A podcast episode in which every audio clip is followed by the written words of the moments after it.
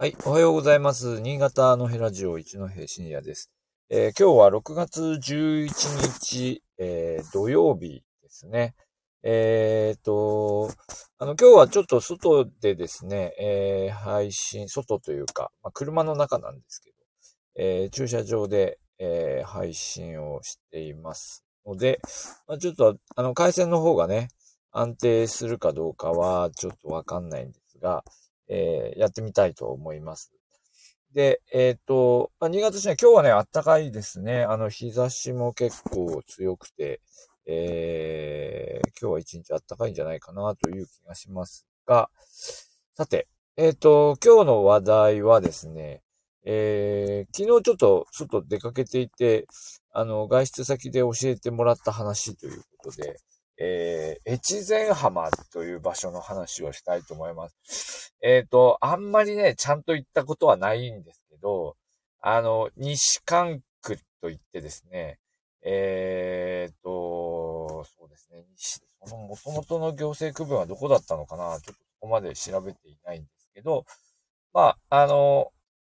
そうですね。さっき地図で見たら、そうですね。え、海水浴場、角田浜に行く途中ですね。角田浜と言われる、えー、浜をですね、に行く前、402号線で、多分カーブドッチとかですね、近いんですかね。あの、新潟国際情報大学もマップに出てくるので、まあ、あの、赤塚とか、えー、曽根とか、その辺が、えー、まあ、最寄りといえば最寄りの駅ですが、まあ、海側ですね。海側の海沿いの道沿いにできている集落です。で、えっと、あの、自分では行ったことがないんですけど、まあ、知人で、こう、越前浜に住んでますとか、越前浜に、え住むことにしましたみたいな方がいて、うん、まあ結構海も綺麗で住みやすいところなんだろうなというふうに思っていたんですが、えっ、と、あの、に、人口はですね、まあ今、越前浜に、越前浜 .com を見ると、えー、個数250個、人口750人。まあそんなに小さくないですよね。結構大きなこう集落ですよね。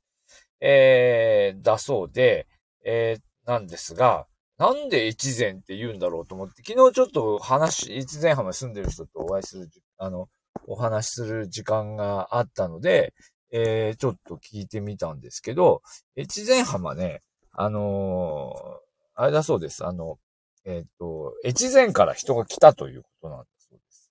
えー、まあどういうことかというと、えっ、と、あのあれですね。えー、姉川の合戦というのがあって、えー、朝倉義景という人が、まあ、あ名前が出てますが、えー、まあまあ、まあ、や、まあ、敗れるわけですね。織田、織田徳永、徳徳川に攻められて敗れるんでしたっけ？で、その人たち福井、福井、福井県ですよね、越前で。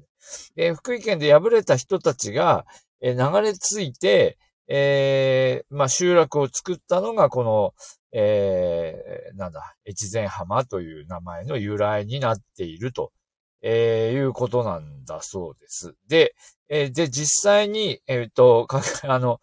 えっ、と、お寺ですね。ここのお寺の住職の名字が、あの、公共交通機関がね、やっぱりね、弱いので、車ですよね。一応バスでは、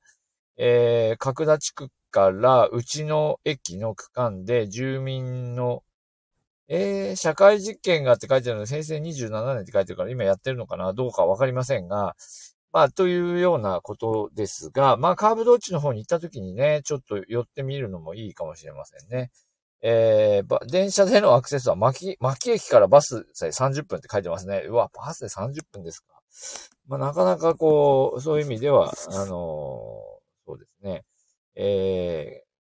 まあ、車がないとなかなか生活しづらいところかなという気はしましたね。はい。えっと、ちょっとね、今日外で配信してたら、なんかね、